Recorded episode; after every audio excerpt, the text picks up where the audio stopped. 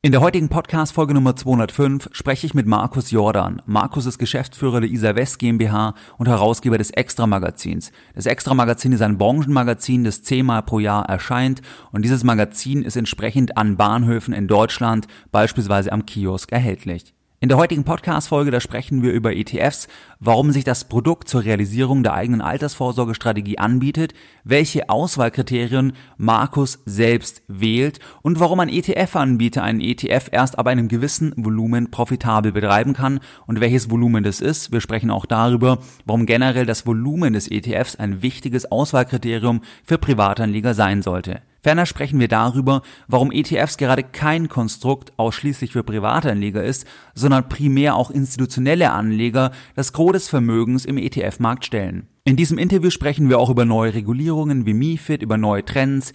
Ich stelle Markus die Frage, ob es bei ETFs eigentlich Kickbacks gibt und was er persönlich von einer Anbieterdiversifizierung hält und ob dies als Privatanleger Sinn macht, um einen Sicherheitszugewinn zu erhalten. Wir sprechen auch über das Thema Sparpläne und zwar, wie eine Direktbank eigentlich entscheidet, ob ein Sparplan kostenfrei ist, ob ein bestimmter Sparplan promoted wird und Markus sagt auch, warum er persönlich nicht glaubt, dass Sparpläne langfristig kostenfrei bleiben können. Des Weiteren sprechen wir darüber, wie Indexanbieter wie Stocks oder Morgan Stanley Capital Index, bekannt unter der Abkürzung MSCI, eigentlich Geld verdienen und über viele weitere spannende Themen. Viel Spaß bei dem heutigen Interview.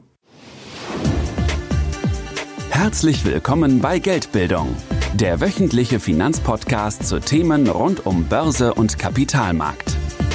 Erst die Bildung über Geld ermöglicht die Bildung von Geld. Es begrüßt dich der Moderator Stefan Obersteller. Herzlich willkommen bei Geldbildung, schön, dass du dabei bist. Wir steigen jetzt direkt in das spannende Interview mit Markus Jordan ein.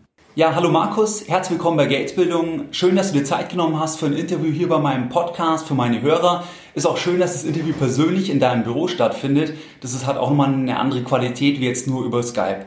Kannst du dich vielleicht für meine Hörer mal ganz kurz vorstellen, dass sie ein bisschen den Hintergrund zu dir haben und wissen, wer heute mein spannender Gesprächspartner ist in diesem Interview? Äh, ja, sehr gerne und erstmal, herzlich willkommen hier bei uns im Büro. Ähm, mein Name ist Markus Jordan, ich bin 42 Jahre alt und ich beschäftige mich jetzt seit knapp zehn Jahren mit dem Thema ETFs. Dazu geben wir ein Magazin raus, das heißt Extra Magazin und betreiben ein Webportal unter extrafunds.de und äh, dort finden Anleger im Prinzip alles, was man für eine erfolgreiche ETF-Anlage braucht. Das heißt, wir sind so ein bisschen Branchenblatt, äh, wir äh, geben Tipps, welche ETFs man kaufen sollte und äh, bieten auf der Webseite auch allerlei, allerlei Tools wie eine ETF-Suche und so weiter, dass man sich eben über ETFs gut informieren kann. Besten Dank, Markus, für die Vorstellung von deiner Person. Was würdest du sagen, wenn dich jemand fragt, der vielleicht nicht so tief im Thema drinsteckt, der zu dir sagt, ich habe den Begriff oder das Produkt ETF, davon habe ich gehört, und der fragt dich jetzt, warum eignet sich generell das Produkt, dieses Vehikel zur Realisierung einer persönlichen Anlagestrategie? Wie würdest du darauf antworten? Warum ist es geeignet, für die private Altersvorsorge auch dieses Vehikel, dieses Produkt einzusetzen?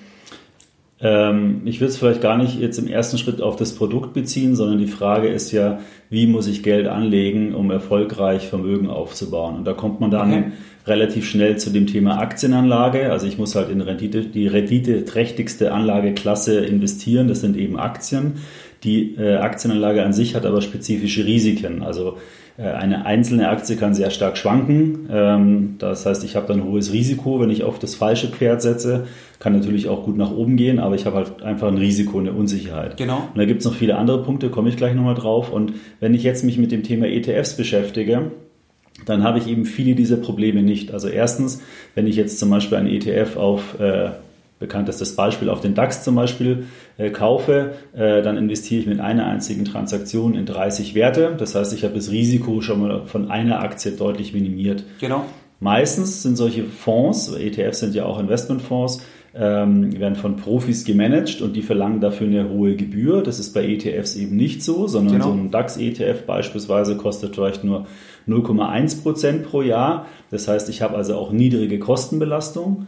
Und äh, die Vielfalt von ETFs, die ist eben sehr, sehr groß. Das heißt, es gibt ETFs, wo ich weltweit investieren kann, wo ich in Deutschland investieren kann, wo ich in verschiedene Sektoren, Branchen, Länder, Einzelländer investieren kann. Äh, da kann man also von ganz einfachen Portfolios äh, auch zu sehr komplexen Portfolios zusammenstellen. Und das löst dann das Problem auch der Diversifikation. Und ja. nochmals die Frage abzurunden, warum ETFs? Naja, weil ich eben mit diesem Produkt einfach sehr einfach und sehr bequem und sehr unkompliziert zu guten Konditionen ein Wertpapierportfolio aufbauen kann, das genau. zu mir passt, indem ich meine Anlageallokation entsprechend auf mich einstelle mhm. und dann langfristig darauf und damit Vermögen aufbauen kann. Ich fand es aber sehr gut, dass du erstmal ähm, quasi einen Schritt zurückgegangen bist, weil mein Eindruck ist, ich weiß nicht, ob du das bestätigen kannst, dass viele Anleger, weil das Produkt einfach bekannter geworden ist, immer zu schnell sagen, ETF-Anlage, weil das ist ja nur das Vehikel, man muss ja erstmal schauen, dass ich, also quasi, wie ist meine Strategie, wie teile ich es auf auf die verschiedenen Assetklassen und nicht auf Produktebene anfangen. Deswegen hast du ja auch erstmal den, den Schritt zurück quasi. Ja. Weil viele sagen, ich lege was in ETFs an, aber das macht ja in dem Sinne erstmal gar keinen Sinn, weil man überträgt ja die Risiken der Assetklasse und alles. Man muss ja schauen, wie teile ich es auf und dann erst zum Produkt kommen. Ja. Wie du es ja auch gesagt hast, erstmal einen Schritt. Ja, mir kommt da gerade, äh, jetzt wo du es gesagt hast, der, der, der Gedanke Tütensuppe äh, ja, in Erinnerung. Ja, es ist ja nicht entscheidend, dass es eine Tüte ist. Genau. Also die Tüte ist nicht entscheidend, sondern der Inhalt Sehr der gut, Tüte. Ja. ja. Und äh, es gibt äh, Erbsensuppe und alle möglichen Suppen. Ja, äh, und das, die Frage, also die Suppe muss zu mir passen und es muss zu mir und meiner Lebenssituation passen. Das ist eigentlich das Entscheidende und das größte Problem, was wir Deutschen ja haben, da gibt es ja auch immer wieder Statistiken, wie das Geld angelegt ist. Genau. Das ist halt auf Tagesgeld und Festgeld oder zumindest genau, ein großer so. Teil. Ja. Äh, oder dann in Versicherungen, das ist ja schon mal nicht schlecht, aber diese Strukturen ähm, äh, sind halt relativ teuer. Und wenn ja. ich jetzt also bei einer Geldanlage meine Kosten reduziere und langfristig in die ertragsstärkste Anlageklasse, die Aktie, investiere, dann habe ich einfach schon mal von vieles richtig gemacht und profitiere halt äh, entsprechend davon. Was würdest du sagen, warum ist das Produkt populärer geworden? Also ist es deswegen, weil es wirklich besser ist oder Gibt es da irgendwie für dich Treiber, die quasi die, die Bekanntheit nach oben gepusht haben? Weil du bist ja auch nah am Markt dran ja. und mit eurem Magazin. Ich meine, letzten Endes habt ja ihr und andere dazu beigetragen, auch dass es populärer wird. Oder was würdest du sagen, warum ist der ETF jetzt gefühlt in aller Munde oder in vieler Munde zumindest? Ja, wir haben ja am 1. Januar 2008 äh, das erste Magazin, das war damals noch ein 10 Seiten PDF-Newsletter rausgebracht. Ja. ja. Ist ein bisschen was her jetzt. Hat sich weiterentwickelt. Ja, und, und heute sind wir am Kiosk. Das ja. finde ich ja auch eine total spannende Geschichte, äh, seit drei Monaten jetzt. Ähm, also irgendwie eine verrückte Geschichte. Aber um auf die Frage zurückzukommen, warum? Ähm, ich glaube am Anfang, wenn man sich mal vor Augen hält, was war 2008? Das war kurz vor der Finanzkrise und den richtigen Schub äh, haben die ETFs dann während der Finanzkrise bekommen. Ja. Weil wenn man sich da zurückerinnert, äh, viele Investmentprodukte waren da nicht handelbar, die wurden genau. geschlossen, genau. also gerade alle, was so Tagesgeld orientiert war, weil eben nicht nur Tagesgeld drin war, sondern irgendwelche komischen verbrieften Derivate ähm, oder die, die Immobilienfonds waren geschlossen. Genau, ähm, die offenen die waren offenen, geschlossen. Die offenen waren geschlossen. Wie, der Name sagt, offen war genau. geschlossen. also äh, das sind, die sind ja heute auch noch in der Abwicklung. Und das hat dazu geführt, dass man mit dem ETF, der ja, das heißt ja, ETF steht ja für Exchange Traded Fund, also für börsengehandelter Fonds. Und dieser Vorteil der Börsen, börslichen Handelbarkeit bedeutet halt, dass ich jederzeit auch mehrmals am Tag rein und raus handeln kann damit. Also ich kann handeln. Und genau. dann haben eben Investoren gesagt, okay, wenn wir in bestimmten Märkten nicht mehr handeln können, dann nehmen wir halt die ETFs, äh, weil da haben wir die, die, die Eigenart dieser Handelbarkeit und äh, das war sicherlich ein Grund, also die Handelbarkeit und Liquidität. Und der andere Grund, jetzt vielleicht eher für Privatanleger entscheidend, wenn man sich mal anschaut, ich habe früher mal bei der DAB Bank, heute Consorsbank gearbeitet. Äh, von 2000 bis 2005, also auch schon relativ früh, was dieses Online-Banking-Thema anging. Und da wurden ja noch Fonds bei den klassischen Banken mit vollem Ausgabeaufschlag berechnet. Ja. Genau. Und äh, die Fonds, so ein aktiv gemanagter Fonds, hat, was weiß ich, 1,5 bis vielleicht 2 Prozent laufende Gebühren ja. pro Jahr. Und ähm, durch die ETFs, durch die Handelbarkeit wie eine Aktie, da hat man also schon mal von vornherein keinen Ausgabeaufschlag gehabt, sondern man hat die günstigen Gebühren einer Direktbank für den genau. Aktienhandel, also Börsenhandel, Entschuldigung, besser, für den Börsenhandel nutzen können. Das war ein riesiger Kostenvorteil. Und dann waren die laufenden Gebühren auch noch günstiger. Und jeder, der so ein bisschen einigermaßen schlau ist und rechnen kann, weiß dann, wenn ich 10.000 Euro anlege und nur laufende Kosten von meinetwegen 0,5 Prozent habe, dann sind es halt 50 Euro äh, Gebühren pro Jahr. Und wenn ich laufende Kosten von 2% habe, dann habe ich 200 Euro Gebühren. Ja. Also ich kann einfach viel mehr Geld verdienen, allein durch den Kostenvorteil. Und das sind aus meiner Sicht so die entscheidenden Vorteile gewesen, warum ETFs so populär sind. Und jetzt hat sich das im Laufe der Jahre, zum Beispiel mit kostenfreien ETF-Sparplänen, so Rabattaktionen bei Direktbanken Genau. oder auch mit, äh, wenn man jetzt vielleicht die neuesten Entwicklungen mit den digitalen Vermögensverwaltern, äh, wo also Robo-Advisor Robo-Advisor, Leute, ja, äh, wo die, wo die Zusammenstellung sozusagen von einzelnen ETFs für den Anleger abgenommen wird. Das hat sich halt in den letzten Jahren immer weiterentwickelt. Und am Anfang war der ETF eigentlich nur was für wirklich sehr ähm, informierte Anleger, die sich Ja. Die, die sozusagen, man nennt es im Technologiebereich immer so Early Adapter, also Leute, Genau. die so ganz eine, eine Entwicklung ganz vorne wegnehmen, äh, in Amerika auch schon vielleicht investiert haben und jetzt in Deutschland dann investiert haben. Und mittlerweile ist es halt immer breiter geworden, äh, in dem medial. Ähm, ich weiß noch am Anfang, da gab es bei den ganzen Finanzportalen keine Rubrik ETF, Ja. also da konnte man gar keine Kurse so richtig abfragen. Und heute ist es normal Heute ist gefühlt. überall. Ja. Ja, Äh, Nachrichten gibt's überall und und und. Also es hat sich einfach in den letzten Jahren da massiv verändert. Äh, ich würde sagen, zum großen Vorteil für den Anleger, weil Ja. A, das, die Produktvielfalt ist größer geworden, die Gebühren sind nochmal deutlich niedriger geworden, weil eben Konkurrenzdruck besteht. Ähm, Und ich sag mal, die Angebotsvielfalt, also sei es Sparpläne, sei es irgendwelche Rabattaktionen, sei es die digitalen Vermögensverwalter, Robo-Advisor, sei es Dachfondslösungen äh, oder Portfolio-ETFs. Äh, es gibt auch Versicherungen, die ETFs nutzen. Also Fair beispielsweise, die Ja. basieren ja nur darauf letztlich. Genau, so neue Modelle, aber auch klassische Versicherungen haben in den letzten Jahren äh, äh, einfach äh, erkannt, dass Anleger halt nach wie vor den Vorzug einer Versicherung halt haben möchten, aber nicht in klassische Fonds investieren Genau. wollen, sondern in ETFs. Also heute ist eine gute Zeit eigentlich und das sorgt alles dafür, dass ETFs nachgefragt werden. Ich finde es sicherlich auch gut, dass es einfacher ist, mehr Informationen zugänglicher. Andererseits denke ich auch, dass die Vielfalt halt auch wieder eine Schwierigkeit beim Anleger hervorruft von der Identifizierung des richtigen Produktes, weil er halt Ja. oder weil es teilweise schwierig ist dann zu sehen, welches Produkt passt zu mir, weil halt quasi dieser Gedanke einfach dass es einfach nur einen Markt abbildet, dass der Markt größer und bekannter ist, dass es halt jetzt tausende kleine Nischenmärkte gibt, wo dann als Markt oder wo man investieren kann, ähm, plus halt verschiedene Strategien, die realisiert werden kann. Ich finde, dann wird es halt manchmal für einen Anleger schwierig. Oder siehst du das auch ähnlich, dass quasi die, weil jetzt Anbieter auch sehen, dass das Produkt mehr nachgefragt wird, dass deswegen auch mehr Produkte lanciert werden und das auch beim Anleger wieder zu mehr Informationsbedarf führt? Ja, es kommt ein bisschen drauf an. Also ähm, wenn man sich so die Evolution der ETF-Angebote anschaut, dann hatte man am Anfang ähm, im Prinzip ganz einfache Indizes wie ein MSCI World, ein DAX, ein Eurostox 50. Die wurden dann äh, im Laufe der Zeit auch immer günstiger, die ETFs da drauf. Durch Wettbewerb halt, ja. Genau, weil immer mehr konkurrieren. Und heute gibt's äh, S&P 500 ETFs, äh, die kosten 0,07 Prozent Ja. pro Jahr. Das Ja. finde ich, äh, ich finde das äh, schon ein bisschen pervers, wenn man sich das vorstellt. Man investiert 2.000, 3.000 Euro in ein Produkt ja, und ist Ja. dann in 500 Aktien investiert und zahlt dann dafür 0,07, also für 10 Euro, äh, jetzt schon 10.000 Euro, äh, wenn ich jetzt richtig rechne, sind es äh, 7 Euro im Jahr, oder? Oder sind 70? Naja, auf jeden Fall wenig. Ja? Ja.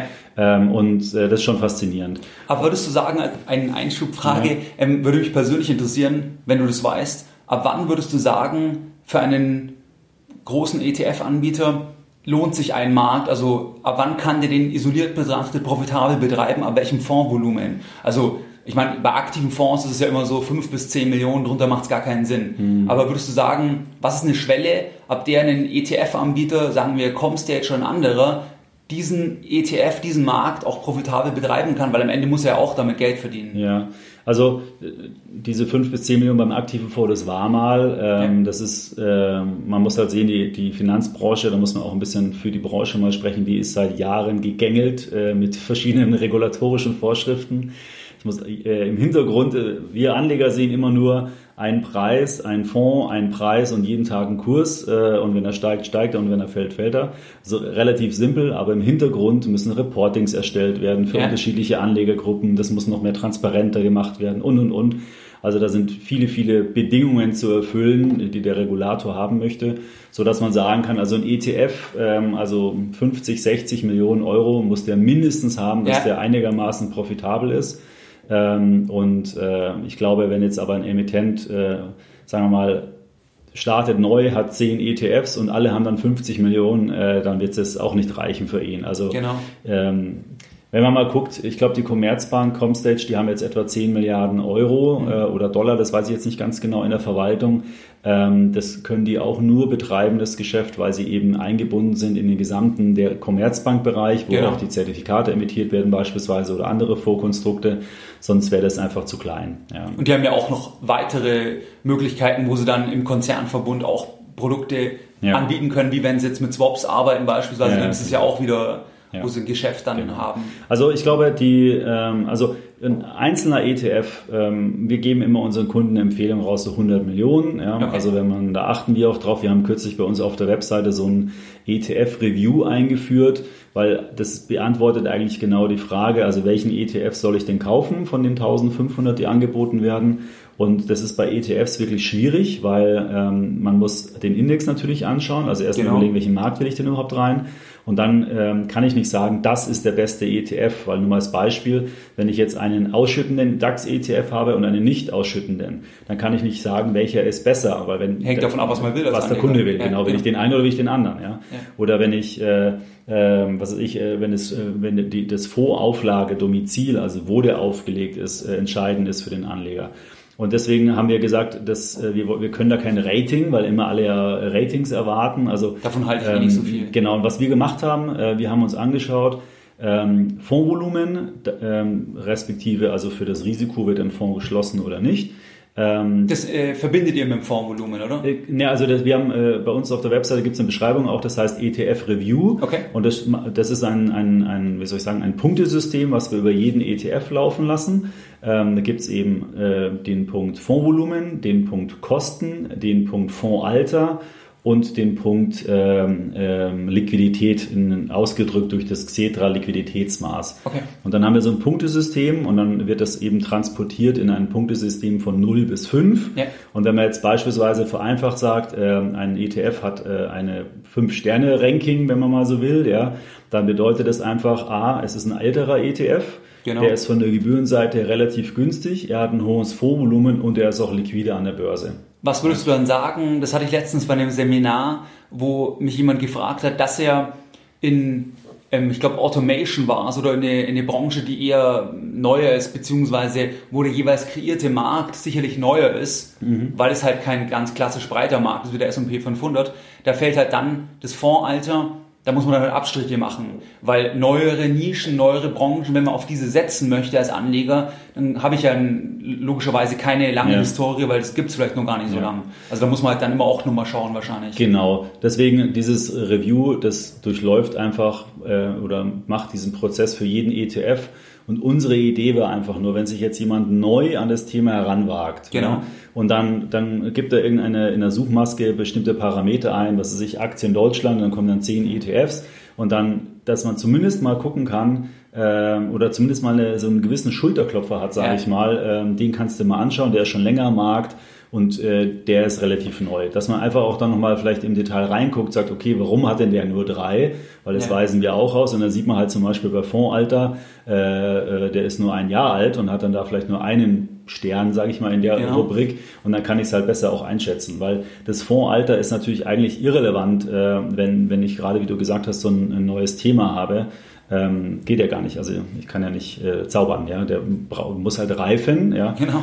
Aber auf der anderen Seite, wenn ich jetzt zum Beispiel anschaue, oder vielleicht nochmal ganz anders auch ausgedrückt, das Schöne ist bei dem ETF-Bereich, in 90 Prozent der Fällen kann man sich eigentlich sehr gut am Fondsvolumen orientieren. Ja. Weil das, der ETF ist ja an sich ein Produkt, was von großinstitutionellen Investoren genutzt wird, also von Versicherungen, Pensionskassen äh, und, so, und, sonstigen Versorgungswerken. Genau. Und je mehr Geld in einem ETF ist, desto liquider ist er im Handel. Das heißt, genau. desto günstiger ist er.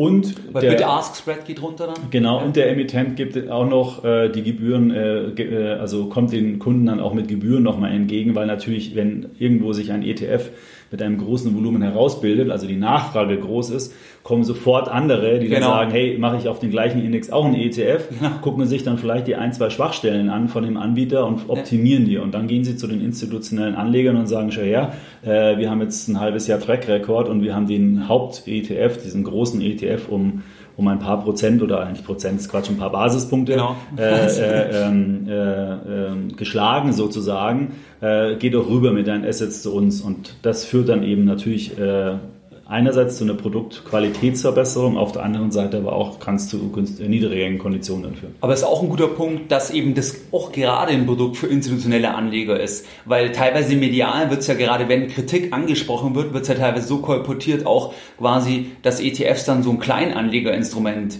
ist, was ja, ja de facto nicht so ist. Also es ist ja ideal geeignet auch für institutionelle Anleger. Ja.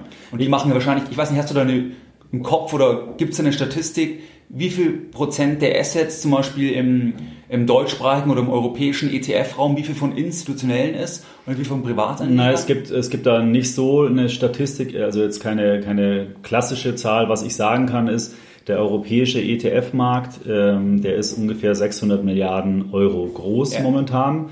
Ähm, und wir veröffentlichen mit den Direktbanken monatlich so eine Statistik. Da macht die Consors, Comdirect, DKB Bank, ING DIBA und OnVista Bank und FedEx.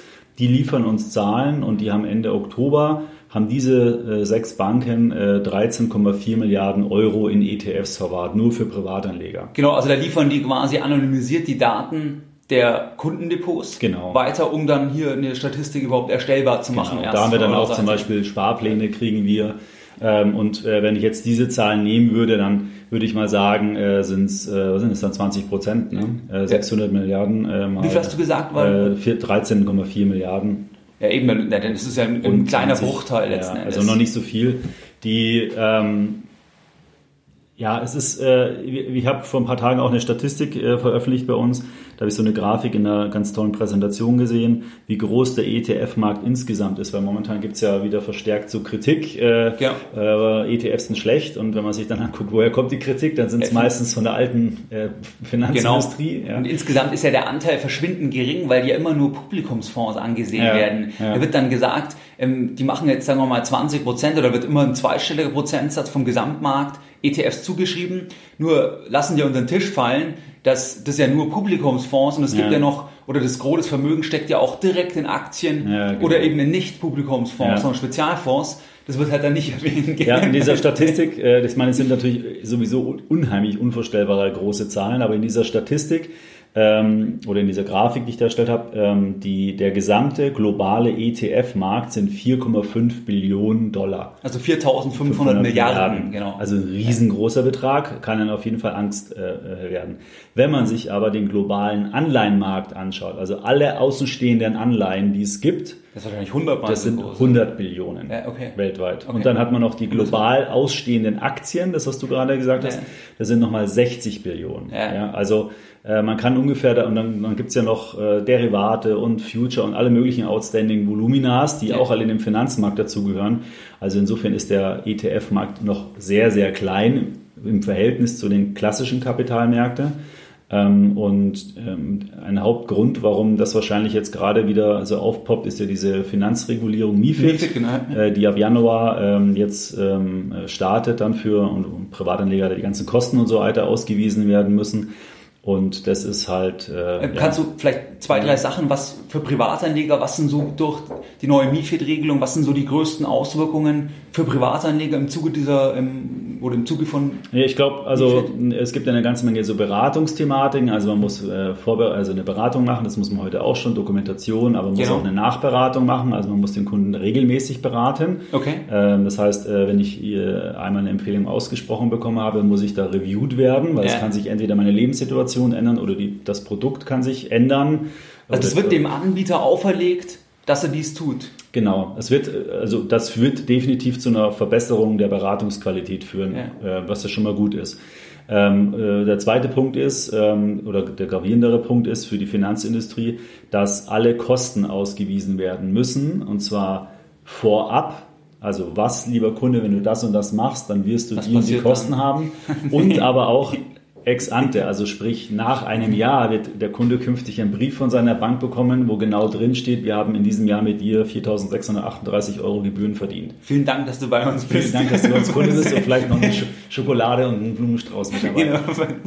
Nein, das ist schon gravierend. Äh, ich habe äh, kürzlich mal auf einer Konferenz äh, so ein, so ein Produktinformationsblatt, so ein, so ein Ausinformationsblatt bekommen und ähm, mit dem die Banken ab Januar arbeiten werden. Und die müssen ähm, bei einem klassischen Investmentfonds einen fünfjahres Gebührenforecast machen. Okay, also das heißt, äh, in dem Beispiel war es so, äh, Kunde kauft irgendeinen aktiv gemanagten Fonds für ja. 10.000 Euro und dann steht dann da drauf, lieber Kunde, mit Ihrer Anlage von 10.000 Euro werden Sie aller Voraussicht nach in den nächsten fünf Jahren 1.800 Euro Gebühren machen, äh, zahlen. zahlen. Ja und äh, dann aufgewiesen auf pro Jahr. Und in diesem ja. Szenario war es halt mit Ausgabeaufschlag und dann die jährlichen hohen Gebühren. Aber das bezieht sich ja dann nur auf die, auf die Total Expense Ratio, also irgendwelche, zu, irgendwelche anfallenden Kosten wegen einer Indexveränderung oder andere können ja nicht prognostizieren. Nee, das nicht, aber es sind eigentlich im Wesentlichen die Produktkosten. Okay. Nur wenn man jetzt halt überlegt, ich vergleiche, also der, der, der Kunde bekommt dann eine Beratung mit, ist vielleicht ein Extrembeispiel, aber mit 5% Ausgabeaufschlag ja. und sagen wir mal 1,6% Kosten pro Jahr, mhm. wie so ein klassischer Fonds hat.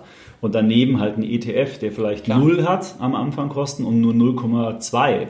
Da ja, kommt natürlich ein signifikant anderer Unterschied raus. Da wird es ihm auch deutlicher und das hast du mir bei unserem letzten Gespräch, glaube ich, gesagt, dass du auch, dass du, glaube ich, gesagt, dass du das auch von Boom nochmal hältst, weil dann auch der, der vielleicht das Produkt vorher nicht so gut kannte, ja. dass der dann genau sieht, Moment mal, das ist ja extrem, da muss ich ja viel weniger bezahlen dann, wenn es so offensichtlich sieht. Ja, halt. ich glaube, es gibt äh, jetzt nochmal zwei große Trends für Privatanleger und da muss der Privatanleger, wobei deine Zuhörer ja da eh zu den aufgeklärten äh, Ja, es sind auch Finanzberater dabei, deswegen ist gerade auch so Sachen ja. oder Steuerberater oder die auch damit etwas zu tun haben. Deswegen habe ich auch ein bisschen das, dich dazu mhm. gefragt jetzt zu MIFID, weil das durchaus auch ähm, relevant ist für manche ja. Hörer. Ich, ich, glaube halt, äh, als klassischer Anleger muss man sich eigentlich immer mehr in die eigene Verantwortung sozusagen nehmen. Und ja.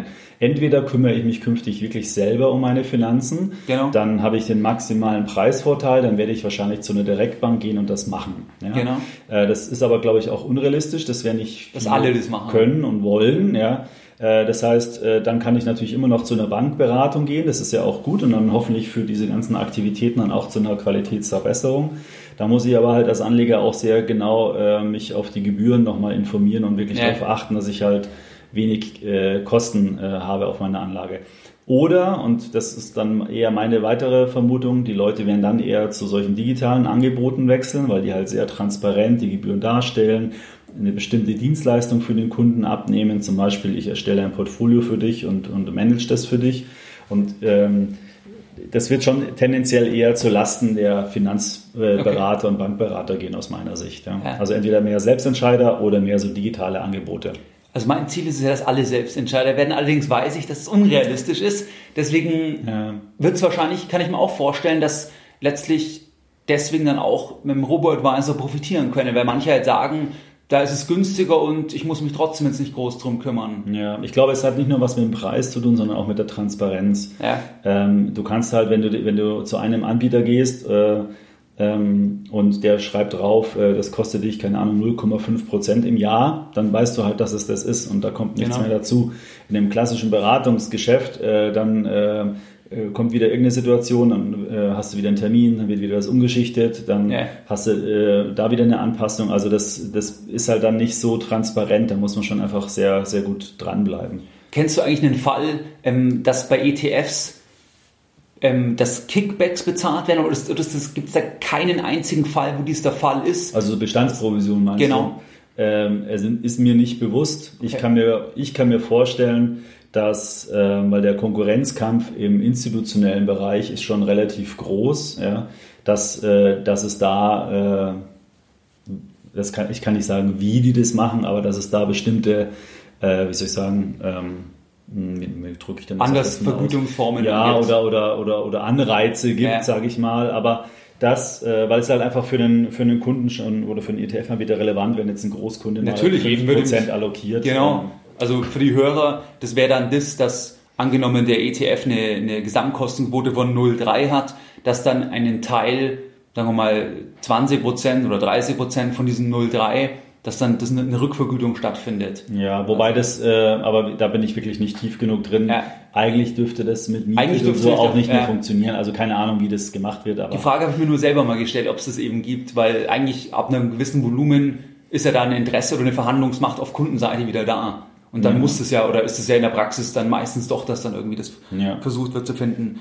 Aber spannend. Und was sind dann noch für Trends? Oder ein paar haben wir jetzt schon an, angesprochen. Also gut, MiFID sicherlich klar. Dann äh, Robo-Advisor, die Thematik. Siehst du noch weitere Trends im ETF-Bereich, dass irgendwie bestimmte bestimmte Branchen, dass da sehr viele Produkte aufgelegt werden oder kannst du da ein bisschen was dazu sagen? Mm, nee, wenn ich jetzt so mit den Emittenten spreche, es gibt für, für das kommende Jahr gibt es ein paar Trendthemen, wenn man so will. Ja, das äh, ist auf jeden Fall das Thema nochmal Smart Beta, also ich sage jetzt mal so ein bisschen intelligentere Indexkonzepte. Faktor-ETFs äh, Faktor-ETFs oder auch andere oder Dividendenstrategien und solche ja. Sachen. Ähm, Widerspricht es aber nicht dem Grundkonzept?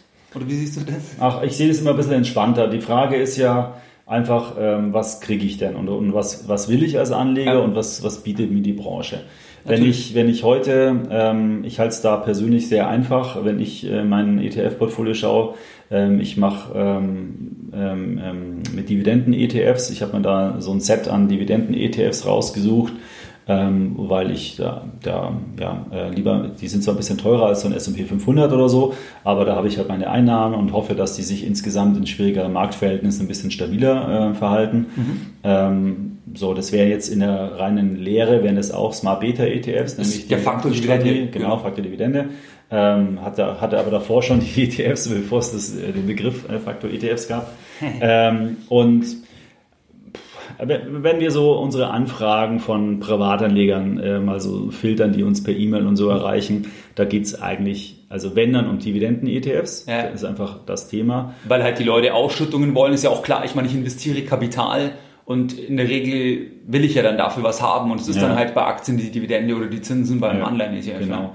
Und äh, oder es sind halt sehr preissensible Kunden, die dann halt sagen, okay, ich äh, will so maximal wie möglich gestreut, aber zu äh, wenigsten äh, ja. Gebühren, ja, dann, dann ist man halt automatisch in diesen klassischen Indizes wie S&P 500. Wegen dem Wettbewerbsdruck? World, genau, weil da der, das sind dann meistens auch diese sogenannten Core-ETFs, also genau. die Kerne Kern, fürs ja. Und da sind die Gebühren dann niedriger, die Konkurrenz am größten ähm, und dann hat man halt ein, auch ein weltweites Portfolio, ähm, was, äh, was halt ähm, dann von der Gebührenseite her sehr günstig ist.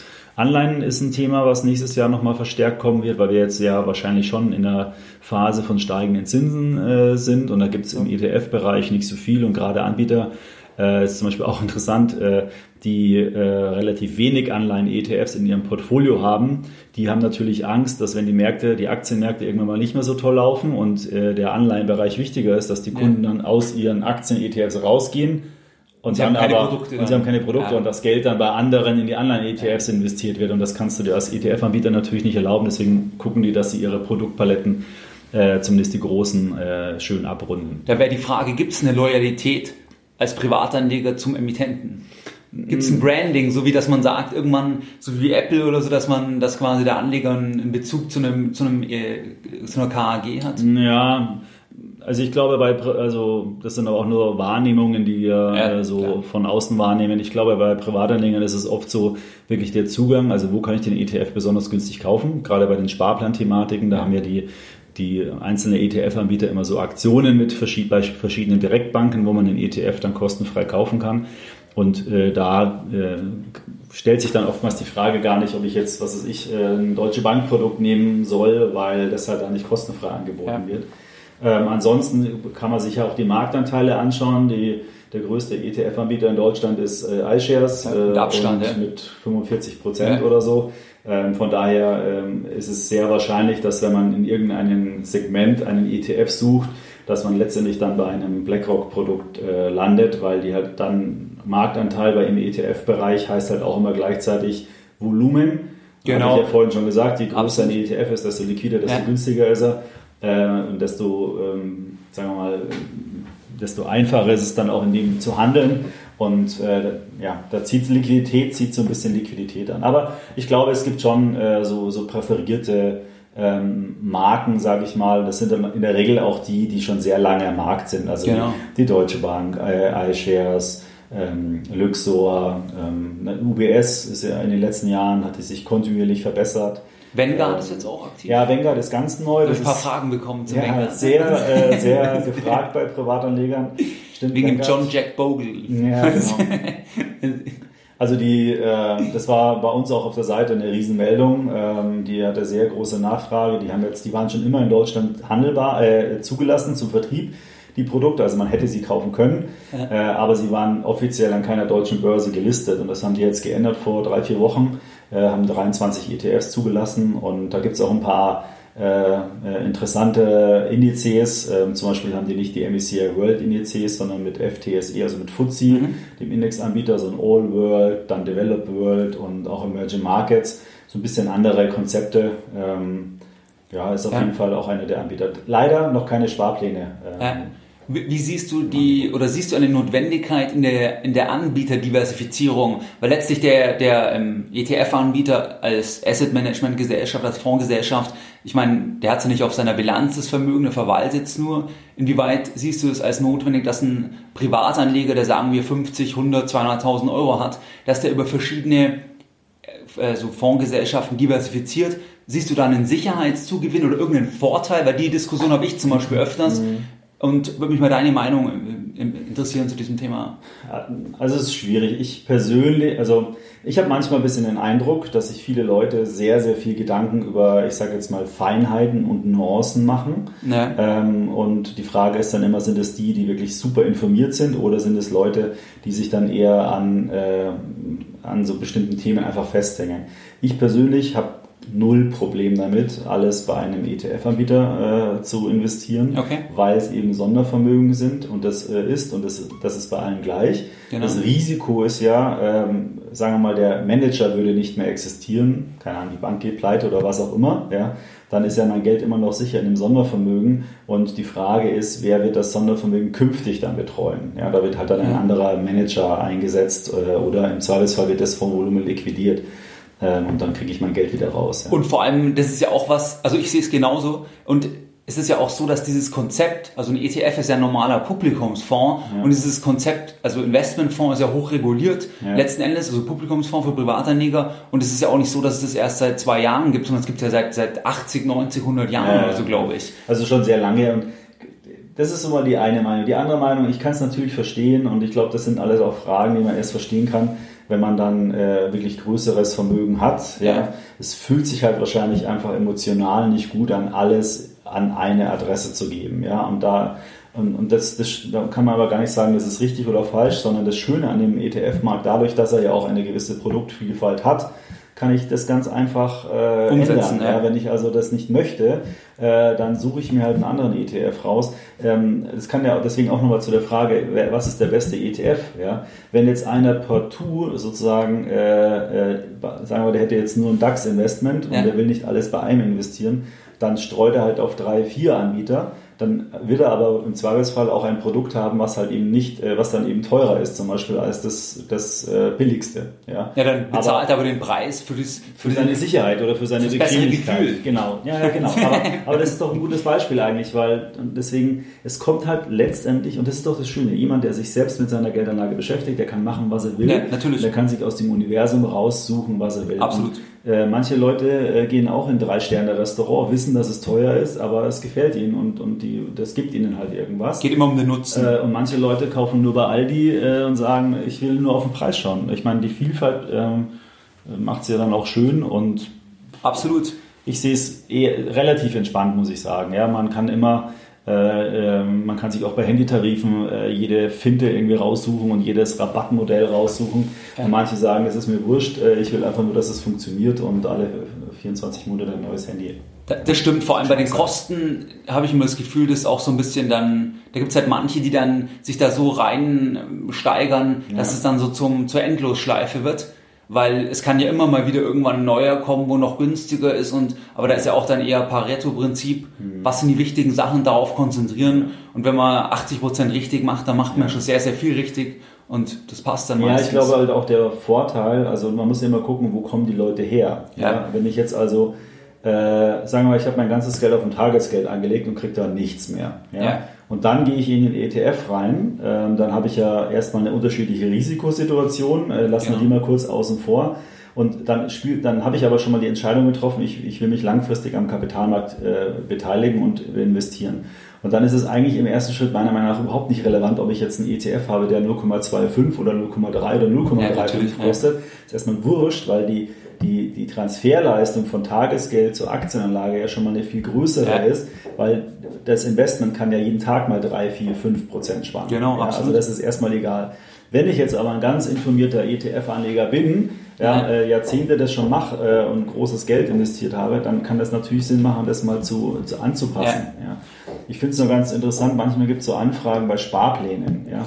Und ich meine, bei Sparplänen, ähm, das ist super, wenn die Leute einen Sparplan machen, aber wenn jetzt ein Neuansteiger anfängt, 100 Euro im Monat zu sparen, bis der mal auf einen nennenswerten Eurobetrag kommt, dass sich eine Optimierung sage ich jetzt mal, da äh, bemerkbar macht in harten Euros, ähm, ähm, das finde ich dann einfach ein bisschen übertrieben. Ja. Absolut guter Punkt ist gleich Sparpläne. Weißt du oder wie ist dein Eindruck, wie entscheidet eine Direktbank, welche ETFs sie promotet? Weil es werden ja immer irgendwelche Aktionen gemacht bei den gängigen Direktbanken in Deutschland und wie entscheiden die, welchen die promoten? Weil mein persönlich subjektiver Eindruck ist teilweise, dass dann auch welche promotet werden, die beispielsweise noch nicht so viel Fondsvermögen haben und dann promotet werden, natürlich, dass auch mehr Fondsvermögen entsteht oder mehr Geld reinfließt. Aber weißt du ein bisschen was, wie quasi die Selektion da stattfindet? Ich meine, es wird irgendeine Abmachung einfach sein mit der Fondsgesellschaft wahrscheinlich, oder? Ja, genau. Im Prinzip sind es äh, Marketingaktionen. genau, so ja, okay. Ja? Also der, der ETF-Anbieter möchte halt einfach in dem Privatanlegersegment eine größere Präsenz haben. Ja. Ähm, und die Direktbank äh, ähm, will natürlich auch mit den ETFs oder mit kostenfreien ETF-Sparplänen ähm, Kunden gewinnen, weil das ist genau. natürlich ein sehr attraktives Vehikel dann. Also man kann dann habe ich die Daten und kann auch mehr machen, andere Sachen. Ja, und die Hoffnung ist natürlich, ja. ich hole mir einen Kunden mit einem kostenlosen Sparplan und dann kauft er noch 10 ETFs bei mir und auch vielleicht noch einen Fonds, einen normalen ja. Fonds und generiert halt Transaktionen. Ähm, ich habe jetzt nicht den Eindruck, ähm, muss gerade mal überlegen, ich meine, wir haben die meisten Direktbanken, die so, ähm, also muss man unterscheiden. Es gibt ja immer ein Standardpreismodell bei den mhm. Direktbanken, also so viel kostet die Ausführung eines Sparplans regulär. Das ist dann immer äh, entweder ähm, ein Fixbetrag oder ein Fixbetrag plus einer mhm. minimalen Variable genau. oder nur eine Variable, also ein Prozent zum Beispiel oder ja. so. Es kommt immer drauf an. Bis 1,7 geht es ja sogar rauf. ja, ich glaube 1,75 hat ja, die, genau, die DIBA. Die DIBA ja, genau. ähm, so, und dann äh, gucken die, ähm, dass sie halt noch kostenfreie Aktionen haben und sobald kostenfreie Aktionen sind, das wird natürlich gesponsert dann von den ETF-Anbietern. Also ah, okay. die zahlen denen sozusagen den ja. Ausfall der Gebühren. Dafür ja. hat die, der, der ETF-Anbieter dann äh, den Vorteil, dass er halt äh, in dem Segment Sparpläne und so weiter da eine gewisse äh, Wahrnehmung hat. Ähm, soweit ich jetzt aber weiß, sind das nicht auf einzelne Produkte bezogen, sondern in der Regel geht es da immer um um die Gesamtpalette. Aber das ähm, nimmt oder impliziert ja, dass diese Aktion in der Regel endlich ist. Weil ja. der Fondsanbieter wird es ja nicht für forever, für die nächsten 20 Jahre quasi promoten, weil es ja eine abgeschlossene Phase wahrscheinlich ist. Ja, da muss man, genau, da muss man halt auch äh, gucken, ganz am Anfang. Äh, der erste, der, glaube ich, angefangen hat damit, war die Deutsche Bank, äh, mit der DRW Bank zusammen damals. Und da war der ETF-Markt halt mini. Ja, da ja. war das äh, also effektiv in Euro auch noch nicht so ein großes Sponsorengeschäft, sage ich mal. Also ähm, das hat noch nicht so viel gekostet, das zu bezahlen. Ja. Heute äh, gibt knapp 700.000 Sparpläne. Ja. Und bei den Direktbanken, die wir da in unserer Statistik haben, und äh, wenn jetzt da ein Anbieter, weil zum Beispiel ähm, die Comstage-Produkte, die sind jetzt, wenn ich es richtig im Kopf habe, bei Comdirect und bei FedEx nicht mehr kostenfrei zu besparen. Und äh, jetzt wird vielleicht zum Jahreswechsel ein neuer reinkommen. Da kann man sich natürlich vorstellen, dass dann viele Kunden, die bisher Comdirect, äh, Comstage-Produkte angespart haben, dann Wechseln, bei der Comdirect bleiben, aber zu einem anderen ja. ETF ansparen. Und das hat natürlich bei 700.000 Sparplänen mittlerweile auch eine gewisse äh, ja, äh, Diskrepanz. Ja. Ja. Ich persönlich glaube ja, dass diese kostenfreien Sparplanaktionen in den nächsten ein, zwei Jahren wirklich auslaufen werden. Ähm, weil, weil es einfach zu viel kostet und die Refinanzierung, ich meine, wenn der Anbieter sagt, liebe Direktbank, Marketing für diese ETFs, habe ich ja immer noch die Situation, dass ja auch dann das Kapital, was in die ETFs fließt, ist ja auch bringt ja auch nur geringe Marge, weil ja die Gebühr ja, niedrig ist. Genau. Und dann muss ich ja schauen, irgendwann muss das ja auch aufgehen, dass ich mehr Geld verdiene, wie ja, ich ausgebe. Deswegen, als Anleger würde ich das heute einfach wahrnehmen und mitnehmen. Ja. Äh, ich würde mich aber darauf anstellen, dass es in den nächsten ein, zwei Jahren äh, dann äh, so nicht mehr geht. Da ist der Markt einfach jetzt zu fortgeschritten. Es gibt aber immer wieder auch, und das gibt es heute im Zertifikatebereich auch noch, so No-Fee-Trading-Aktionen. Ja. Ja, ähm, äh, bei der DIBA zum Beispiel, die bieten alle ETFs oder ich glaube 1000 ETFs oder so kostenfrei zum Handel an. Äh, wenn man das dann außerbörslich über die Baderbank handelt, das ist ein super Angebot eigentlich.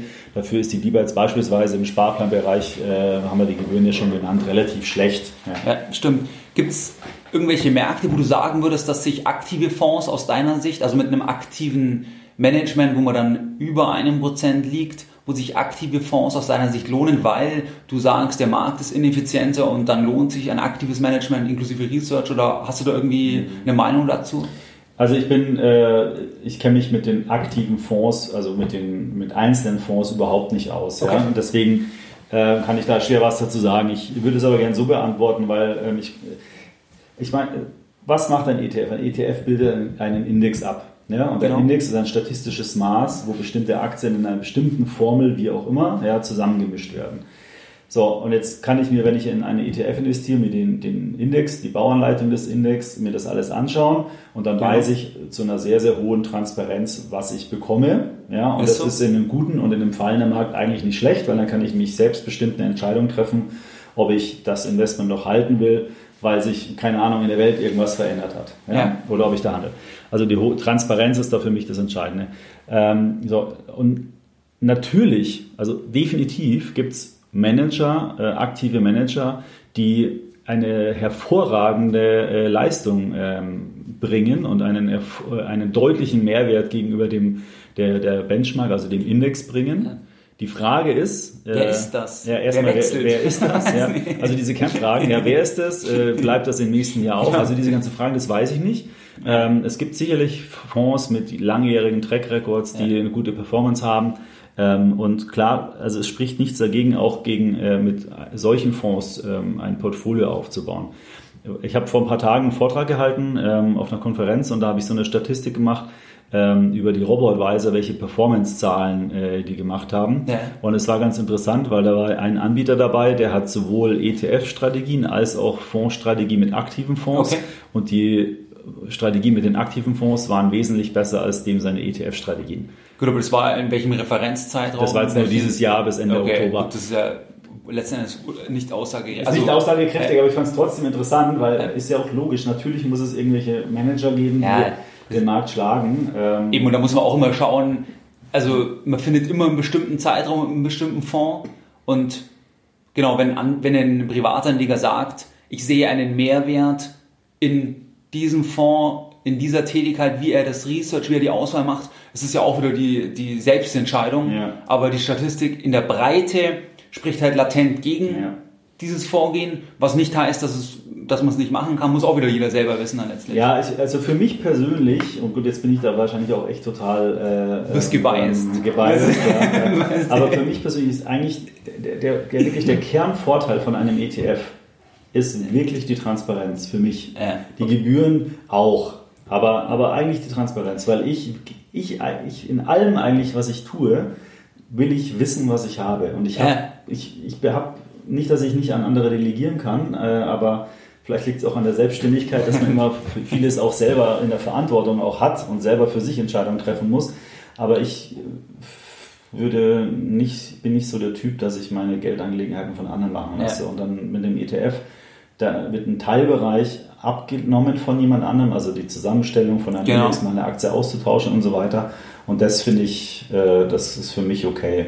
Für andere mag das nicht okay sein.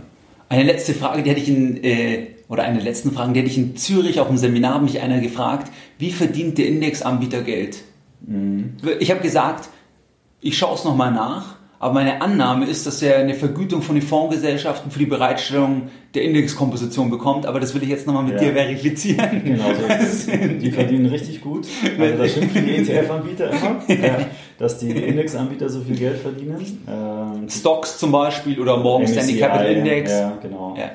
Ähm, die verdienen da sehr gut, weil ähm, die äh, ETF-Anbieter in der Tat ähm, Gebühren bezahlen müssen dafür, dass sie die Indexzusammenstellung und den Namen und das Ganze halt. Ja, das ist eigentlich ein Branding, weil ich meine, den Index an sich, den könnten, wir können jetzt genauso äh, Indexanbieter heute, heute Abend aufmachen, so gesehen, aber, aber das ist ja eigentlich das, das Branding dann, wie dass man MSCI oder ein Stocks ja, oder, oder man darf das nicht so, also auch da äh, ein, ein, Kollege von mir, der, wo ich, bei, ich habe bei der Deutschen Bank gearbeitet und der hat äh, Sol Active, einen Indexanbieter aufgebaut okay, äh, ja. und da gibt es auch ein paar ETFs drauf ähm, und da war ich kürzlich mal auf einer Veranstaltung und der hat mir erklärt, die werden mich auch reguliert, ja, was die alles machen müssen okay. und äh, es ist halt einfach brutal, äh, gerade was das ganze Thema, nur um einen Teilbereich zu sagen, äh, das ganze Kapitalmaßnahmen, ja, okay. Übernahmen, Fusionen, ja. Splits. Und ja. das ist, mag alles für den DAX noch einfach sein, aber ein MSCI World mit, keine Ahnung, oder ein MSCI 1600, Market, über 1600. Genau, da passiert alle Nase lang irgendwas. Und da kann man nicht mal sagen, jetzt fange ich mal an, sondern da muss man, wenn dann, das halt sehr stark äh, also und richtig machen. Und dann, äh,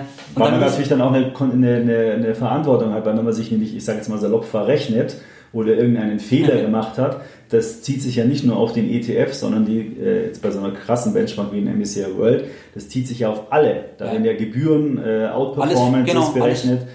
Also das, das darf man nicht unterschätzen. Das Problem oder der Punkt ist nur, dass natürlich solche bekannten Indizes wie MSCI äh, und so weiter, ähm, äh, also World oder Emerging Markets, dass die natürlich dadurch, dass die so eine starke Stellung in der Finanzindustrie haben. Ähm, Mehr beobachtet sind auch. Äh, nee, nee, was ich jetzt meine, ist eher ähm, die, der Aufwand für, für den Indexanbieter ist egal, ob jetzt eine 10 Milliarden abgebildet werden oder 100 Milliarden. Ah, okay. ja? Und die Gebührenstruktur ist aber, soweit ich Relativ. das weiß, äh, äh, sagen wir, Basispunkte mhm. und das heißt, je größer der Markt wird, desto mehr verdienen die, ja. haben aber jetzt salopp gesagt die gleiche Arbeit. Ja. Ja. Ähm, das trifft den ETF-Anbieter ja letztendlich auch, ob der jetzt eine genau. Milliarde verwaltet oder fünf, ist denen eigentlich egal. Und ähm, ja, es gibt auch, ähm, ich weiß gar nicht, ob ich das so sagen darf hier, aber ähm, zum Beispiel. Wir sind unter uns. Ja, wir sind. es gibt äh, manche Gebührenmodelle, habe ich jetzt erfahren vor ein paar Tagen auch. Ähm, da sagt der, der Indexanbieter, ja, du kannst die MSCI World, sage ich jetzt mal als Beispiel, kannst du schon haben, die Lizenz. Aber dann musst du auch gleichzeitig noch den MSCI USA, den Europa, den Japan, also die ganzen anderen ja. auch mit lizenzieren. Und es führt dann dazu, dass halt die ETF-Anbieter, wenn man das, äh, die Logik von dem von MSCI basiert ja auf diesen ähm, All Country World, der alles hat, dann genau. den World, den Emerging Markets und die Frontier-Märkte und darunter die Länderindizes. Und äh, wenn ich mich halt einmal für eine MSCI World entscheide, dann habe ich auch gleichzeitig sozusagen die Lizenzen für drunter. Und deswegen ja. sind die meisten Indizes, die es so gibt, äh, oder die meisten ETFs dann auch gleichzeitig wieder auf diese Länderindizes von MSCI, weil das halt die verpflichtet sind dann sozusagen mitzunehmen. Und dann habe ich die Lizenz schon, und dann nutze ich es natürlich. Ja. Aber ich glaube, das ist, äh, und ich kenne mich da nicht so aus im Bereich, ich glaube, das ist echt ein, ein noch ein ganz fieses Geschäft, das Indexgeschäft. Okay. Äh, Aber ich hatte, ich lag ja dann richtig, weil so habe ich es auch gesagt. Ja, klar. Alles andere wird, es kann ja kein anderer Umsatz, also die Beziehung ist ja zu einem, äh, zu einer Fondsgesellschaft. Ja. Und die hat ja ein Interesse an dieser Komposition, an der Bereitstellung. Aber und äh, vielleicht noch zu ergänzen, die haben natürlich auch eine Riesenverantwortung, weil jetzt ist ja die Thematik, die meisten Indizes setzen sich ja nach der Marktkapitalisierung zusammen. Genau. Und da gibt es ja jetzt seit Jahren die Diskussion, wie geht man mit den chinesischen Aktien im MSCI Emerging Markets um. Mhm. Und zwar nicht, äh, in China gibt es ja mehrere Marktsegmente, also es gibt so lokale Shares, die A-Shares, die dürfen nur lokale äh, äh, Anleger investieren. Das mhm. sind sozusagen, das wäre vergleichbar mit den DAX-Werten. Ja? Und da gibt es halt noch H-Shares, Red-Shares und so weiter. Das sind dann Share, äh, Anteilsklassen von Aktien, die von Ausländern gekauft werden mhm. dürfen. Und nachdem aber der größte Kuchen des äh, chinesischen Aktienmarkts in diesen A-Shares ist und da halt äh, Kapitalbeschränkungen für Ausländer bestehen, hat halt MSCI gesagt, äh, der chinesische Aktienmarkt äh, wird in, diesen, un, in unseren Indizes noch nicht voll mit berücksichtigt. Ja. Sondern jetzt gibt es seit Jahren da eine immer weitere Auflockerung, sodass der Anteil von chinesischen Aktien sukzessive steigen wird in den Emerging Markets, weil es ja ein sehr, sehr großer Kapitalmarkt ist. Genau. Und ähm, da ist natürlich dann das Index-Komitee oder der Index-Anbieter natürlich auch in einer gewissen Verantwortung, weil die jetzt heute nicht gleich sagen können, okay, ab 1.1. 30% China A-Shares äh, in unserem Index, weil das müssten ja dann in dem Fall alle, nicht nur die ETF-Anbieter, alle anderen irgendwie in ihren Portfolios auch abbilden. Ja. ja. Und deswegen gibt es da so, ich sag mal, verantwortungsvolle Wege, dass man halt jetzt sagt, okay, man erhöht es erstmal auf 5, dann 10, 15 und, und, und, und begleitet die Finanzindustrie, dass sie das auch wirklich faktisch können. Also bezüglich der Idee der, ähm, des Starten eines Index, da werde ich nochmal eine Nacht drüber schlafen, glaube ich, nach deiner ja. Ausführung. ich habe es mir auch überlegt. Das ist, äh, also ist ein interessantes Geschäft, aber ich glaube, äh, das stellt man sich zu einfach vor. Ja, nee, interessant, ja. Nee, ich denke, wir sind auch schon relativ weit fortgeschritten. Vielleicht kannst du noch sagen, wenn ein Hörer jetzt mehr zu euch erfahren möchte, vielleicht nochmal die Webseite, mhm. vielleicht nochmal was zum Magazin, in welchem Intervall das erscheint. Mhm. Da war ja jetzt der Herr Dr. Kommer, den, den der ein oder andere Hörer kennt, ja. der war ja auf dem, auf dem Titel und man findet es im Kiosk auch. Entsprechend, vielleicht kannst du auch noch ein paar Worte dazu sagen zum Abschluss. Genau, also wie gesagt, 2008, äh, das hat angefangen als PDF-Newsletter und hat sich dann immer weiterentwickelt und heute äh, hat das Heft äh, 92 Seiten, ist äh, deutschlandweit am Bahnhof, Flughafen, Kiosk äh, verfügbar, ähm, kommt zehnmal im Jahr und ähm, also zehnmal im Jahr heißt dann also einfach zwei Monate nicht und sonst genau den August sparen wir auf und okay. den äh, Dezember. Also okay. die letzte Ausgabe erscheint jetzt am äh, 24. November und die nächste dann wieder am 24. Januar. Okay. Ähm, äh, Entschuldigung, am 26. Januar, ist immer der letzte Freitag im Monat. Ja, und dann geht es auch in, in Kiosk. Also ich habe jetzt schon mal geschaut in den, da wo ich die letzten Male am Bahnhöfen war, eben da ist es ja in der, wenn ich da in der Anlageecke bin, wo Kapital ist. Ja, oder genau, bei den Finanzmagazinen erkennt man, äh, das ist, äh, heißt ja Extra-Magazin, an, an dem Namen erkennt man es jetzt nicht unbedingt, aber wir haben links oben in der Ecke so ein rotes Feld, wo weiße Schrift ETF draufsteht und genau, das, sollte, das sollte man kennen, er, erkennen. Ja. Genau, man kann es aber auch bei uns auf der Webseite, also unsere URL heißt extra-funds, also funds.de. Verlinke ich in den Show Notes. Genau, ähm, da kann man äh, erstmal sich für einen kostenlosen Newsletter eintragen. Ja, zigtausende machen das.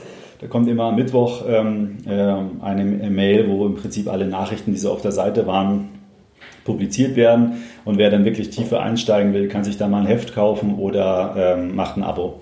Okay. Ja. Ja, super. Markus, dann würde ich sagen, vielen Dank jetzt für das spannende Gespräch und gerne. ich bin mir sicher, den Hörer gefällt und ja, bis dann. Ja, gerne. Bis zum nächsten Mal. Mehr Informationen zu Themen rund um Börse und Kapitalmarkt findest du unter www.geldbildung.de. Und immer daran denken, Bildung hat die beste Rendite.